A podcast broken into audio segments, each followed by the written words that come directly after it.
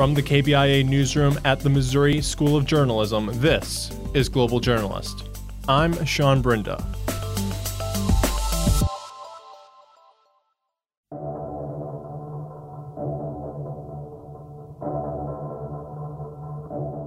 I'm a fairly older man in a younger man's body. Sean Lee served in Iraq in 2004 and later returned to serve in Afghanistan in 2010. Lee is now 36 and is a lawyer in Kansas City, but over the last few weeks, he's been plunged back into the conflict in a very personal way. On August 15th, as Kabul was falling to the Taliban, Lee received a frantic email from Saeed, an Afghan who claimed to have served as his translator 12 years ago. Lee's translator remains stranded in Kabul.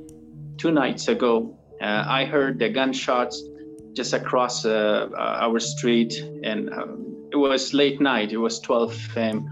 When I wake up in the morning, I ask people that what was there. Actually, I just step outside of my door, and I ask someone that what was that gunshot for.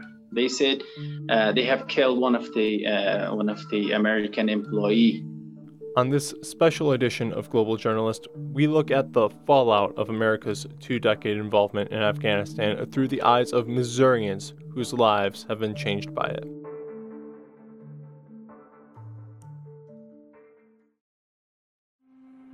I, I just witnessed a plane that appeared to be cruising uh, slightly lower than normal altitude over New York City, and it appears to have crashed into, uh, I don't know which tower it is, but it hit directly in the middle of uh, one of the World Trade Center towers. An eyewitness on the telephone right now. Jean, what can you tell us about what you saw? Uh, I can tell you that I was watching TV and there was this uh, sonic boom and the TV went out and I got up to my window. I live in Battery Park City, right next to the Twin Towers.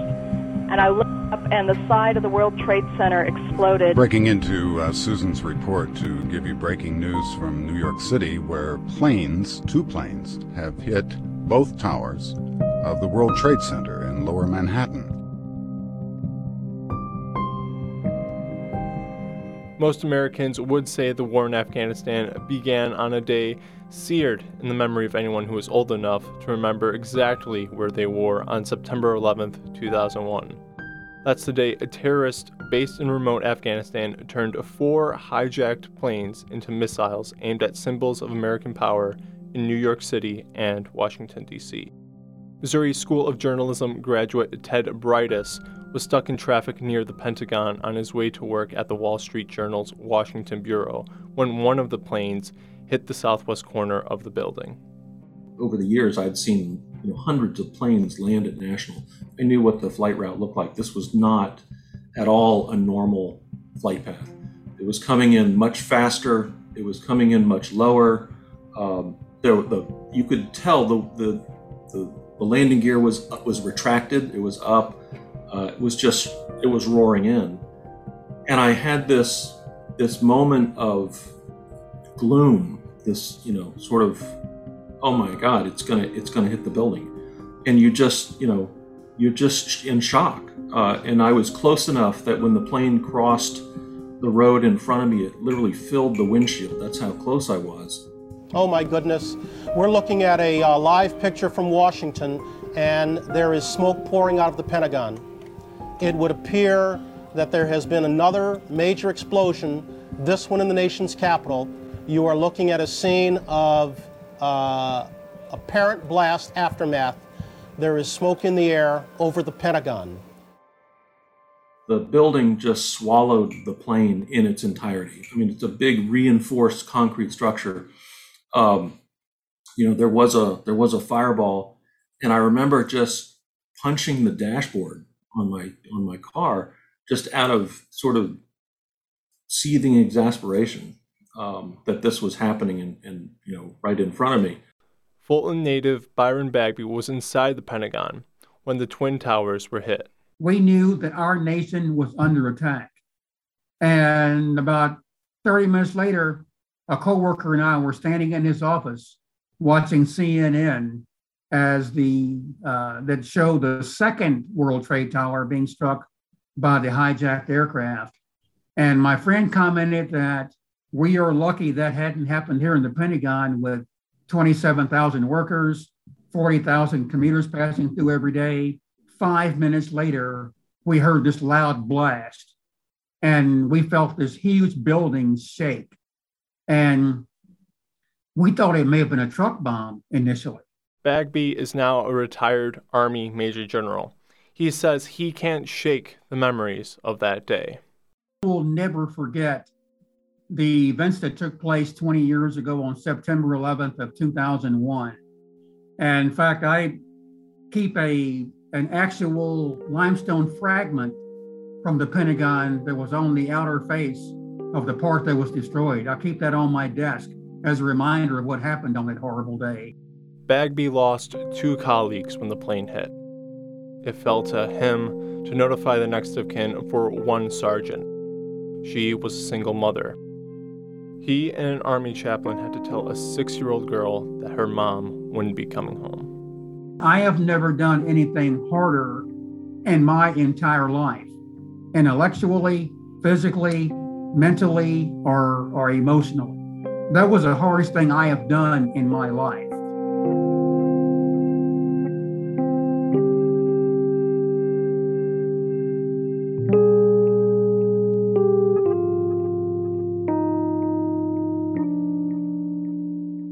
It did not take long to identify the perpetrators.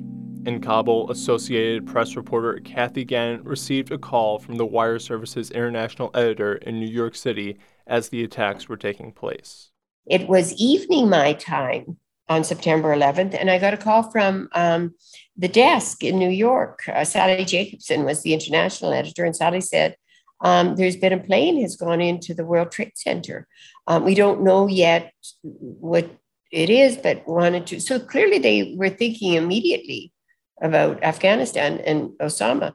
Within a year, Bagby, the general who lost two staff members at the Pentagon, would deploy to Afghanistan. He would be followed by many young Americans, some of whom made up their minds to go because of what they saw on September 11th. Sean Lee, the veteran who is now a lawyer in Kansas City, was a high school student in Jefferson City at the time. Oh, I remember being in class and my teacher just wheeling a TV in and saying, You have to watch this. And it was not a class about international news. In fact, I think it was biology. But it was so important that our teacher went and got a television, wheeled it in, and made us all turn on the news. And that's when we saw it. Watching the towers fall, I, I felt really, really upset. Uh, and uh, after that, I, I felt really impassioned. I felt like, you know, I was a young man who did not have a whole lot of uh, direction in my life, and I felt very much like I wanted to participate in world events. Seven days after the attack on America, then President George W. Bush signed into law the Joint Resolution, which authorized force against Afghanistan.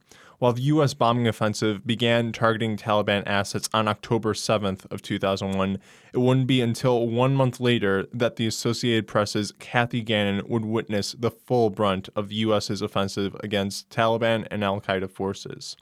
On November 13th, a U.S. bomber blew up a building diagonally across from the AP Bureau's office in Kabul. It was empty, but it used to be belonged to a Mullah Dadullah, which was a Taliban leader. Um, but a 2,000 pound bomb that was kitty corner to us. So um, it blew in all uh, um, our windows and, and, and doors and the frames and blew me across the, the room. And, and uh, um, uh, I thought, because I was on the sat phone at the time, because we only had sat phones to communicate, uh, that maybe they had traced the sat phone signal and thought it was, you know, Taliban communicating or something um, I didn't know, you know, and so I like, ripped out all the sat phones and uh, and everything. While the October bombings of Afghanistan were the first acts of retaliation against the terrorist groups, it was not the first time the U.S. had engaged in Afghanistan. According to MU history professor Victor McFarland, the idealistic Americans who went to Afghanistan in the wake of 9 11 were walking into a quagmire created by decades of U.S. foreign policy missteps. US leaders didn't visit the country until the 50s. Vice President Nixon and President Eisenhower were the first uh, vice president and president to visit Afghanistan. The US started giving foreign aid uh, to Afghanistan. And a big reason for that was the Cold War competition with the Soviets, uh, that the US and the Soviet Union were both giving aid uh, to Afghanistan. Neither one wanted the country to be totally under the influence of the other uh, superpower. Once the Soviets installed a puppet government in the late 1970s, U.S. officials started funding a rebel movement. But there was a problem with that aid, McFarland says. The United States basically delegated a lot of its um, local policies in Afghanistan, a lot of its support, uh, or at least the details of its support to the insurgents. The US delegated that. Uh, and Pakistan decided, uh, and often the most brutal conservative uh, Islamist groups uh, that did not share the kind of values that the United States professed to support in its own uh, foreign policy. This is the CBS Evening News. Dan Rather reporting. Good evening. The retreat of Soviet military power from Afghanistan is complete. The last of Russia's regular army invasion force is out. In its eagerness to oust the Soviets in the 1970s and 80s, the U.S. may have empowered the very forces that ultimately ousted Americans from Kabul earlier this year. It's also important to recognize that from the very beginning, the Taliban had major ties with elements of the Pakistani government and the Pakistani intelligence services, uh, which had been intervening in Afghanistan and supporting various uh, Mujahideen groups and Islamist groups all the way back even before the Soviet invasion back into the 1970s. Um, some of those people in the Pakistani intelligence services and the Pakistani military supported the Taliban.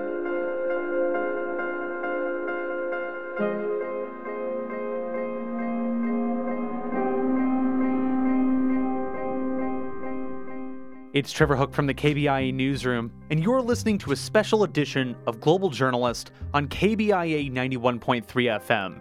To listen to past episodes, you can visit globaljournalist.org.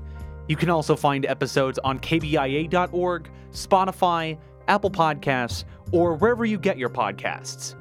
Now, back to the show.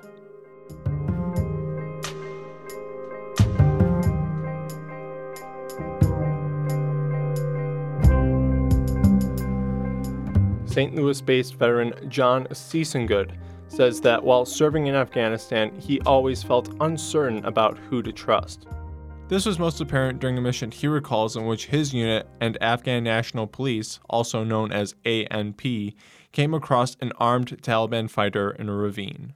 This bad guy was in there trying to draw us in. He had a bomb strapped to his chest to look like his gear, and he's just trying to shoot at us to get us in there. We're working with the ANP. Well, the ANP told us about this guy. Why would they know about him just randomly?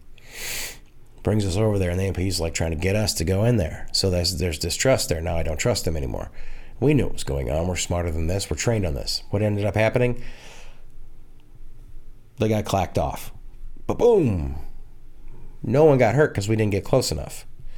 He could have hit the button, or we could have had a bullet that hit his thing. We don't know.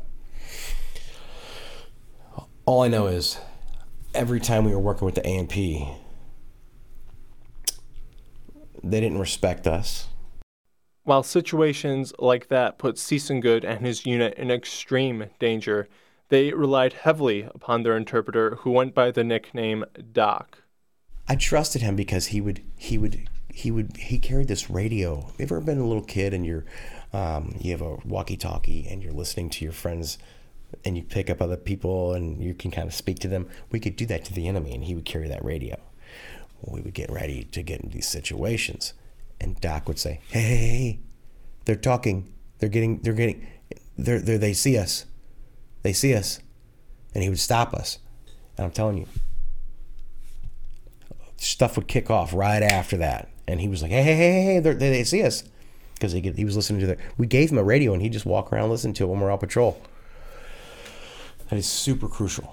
And he would say, You have an interpreter that makes a difference when you say, I want you to relay this message word for word exactly how I'm saying it. Exactly how I'm saying it. Not, don't make up your own narrative to be a nice guy. Say it how I want you to say it because this is the message I'm trying to convey. Doc would do that. With interpreters like Doc, an armed U.S. unit could afford to feel secure. Without a way to bridge a gap between languages, U.S. soldiers could feel very uneasy very quickly. Sean Lee experienced the same uneasiness when he arrived in Afghanistan in 2010 as part of the surge that President Barack Obama ordered over the objections of his Vice President Joe Biden to battle a revived Taliban. He says the Afghans he interacted with were desperate. The thing that I learned in my tours overseas is that um, hungry people are desperate. And so anybody can be turned into Taliban if they are in fear for their safety or they are starving or their family is starving. I mean, what I learned so often in those regions was that I was fighting hungry, poor people who just had been fed a bunch of propaganda by a very small group of extremists. Columbia native Latavia Gibson, who served in Afghanistan from 2008 to 2012. It makes you feel like time has stopped and you're just, you don't even know what's going on outside of that bubble that you're in and whether or not you are going to make it back. And if you don't make it back, did I get to say anything that I wanted to say to friends and family? Did I get to do everything that I wanted to do? Is this going to be the last time, you know, I get to drive a car down the road or something like that? It just really makes you appreciate life more. Um, just the little things like when you see people over there in that country struggling, um, it just makes you appreciate what you have here in America. Sean Lee is still trying to get some of those struggling Afghans to America, like his interpreter Saeed, but so far he remains stranded disappointed. You know, at the start of our job, when I was uh, uh, start start working uh, with Americans, they have promised me personally, me uh, when I passed the test and stuff, they have promised me that uh, if you support our mission, we will definitely stand on your side and we will save you. But uh, you know, for the last ten days, I haven't received any any email or any phone calls. Before that, the embassy sent email to the interpreters that stay away from the airport. We will let you know we're not uh, we're not uh, leaving you behind. But I think they just uh, broken the promises, and no one reach us, no one hear us. So we are in in, in extremely danger. We at Global Journalist reached out to government officials such as Senator Roy Blunt and members of the U.S. State Department on whether they could provide an update on Saeed's case. Neither provided a comment.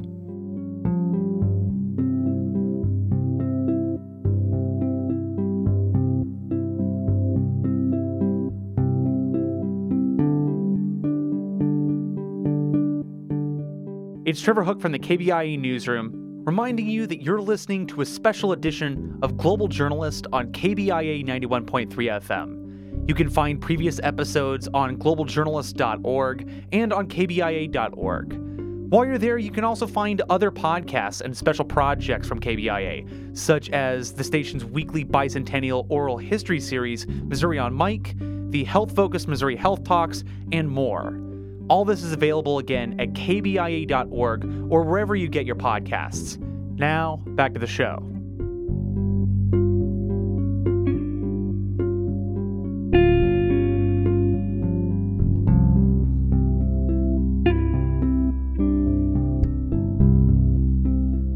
In the 20 years since 9 11, the Pentagon and the New York City skyline have been repaired but will take longer to repair the spirits of the Americans who sacrificed so much in Afghanistan only to see the Taliban retake the country. I guess I learned that we're the kind of nation that we try we try to help as much as we can. Um, and I think now in these times it's more of an issue of whether we should help. Um, is it our business to help and is it worth it to put our own um, soldiers in danger to go over there and um, help these people in these situations? As for the thousands of people left in Afghanistan, women have become the most scared of what their futures may hold. Um, I think that absolutely there is a tremendous fear among women, especially among young women. You know, I mean, uh, it's been 20 years. Uh, if you're 25 and in living in Kabul, going to coffee shops, you you you don't remember, you don't know the Taliban, and, and all you know are all the stories and the and and you're terrified at the very thought, you know. Hundreds of citizens who supported U.S. and NATO coalition forces fear for their lives as well, as Good can attest. Anybody that was ever associated with um, coalition forces, all these commandos who trained, all these people, these good people, they're being they're they're they're surrendering to the Taliban. Hey, we're sorry. The Taliban is executing them and their families right now as we speak. What do I feel about it? Devastates me. What if you did all this hard work and someone said, ah, don't worry about that? It's nothing. We've let it go. We've let them win. For retired Major General Bagby, the U.S. made the right decision for withdrawing from Afghanistan. President Biden, uh, some Americans think that was a good decision, some don't. I will tell you, as a person who served there, I know that I did my job while I was there. And those of us in, who served there in the Army, Navy, Air Force, and Marines, as well as our coalition partners, we did the military part right. We were called to go over there and fight and try to make Afghanistan more secure. We did that. And I think that tactically, we did a, a very good job of uh, performing our military duties. I, I think that the one flaw in the overall strategy would have been, in my opinion, is trying to nation build in Afghanistan, where one of our main themes was to make Afghanistan a country that had a Western style democracy. Afghanistan um, is a very tribal and provincial country. They've never had a real central government. They, the 34 provinces and the tribal regions is, is basically how Afghanistan is organized. And we go in and try to make them, in my view, a Western style democracy. We've been there for 20 years. We've spent $2.2 trillion. We've lost 2,461 Americans killed and over 20,000 that were wounded in, uh, in Afghanistan. And my view is that in 20 years, um, it's time for us to, to stop the nation building and withdraw. Sean Lee is happy the war in Afghanistan is over. Violence begets violence. You know, you you go and you you win a battle and shoot some people. Well, those people got friends, they got family. Now there's footage of it all over the internet. It's going to be used as propaganda tools. I mean, I'm not criticizing, you know, the justice that was dished out, but I do want to call attention to the fact that this is a cycle of violence. Um, and I'm very cognizant of that because I don't want my son to have to fight my wars.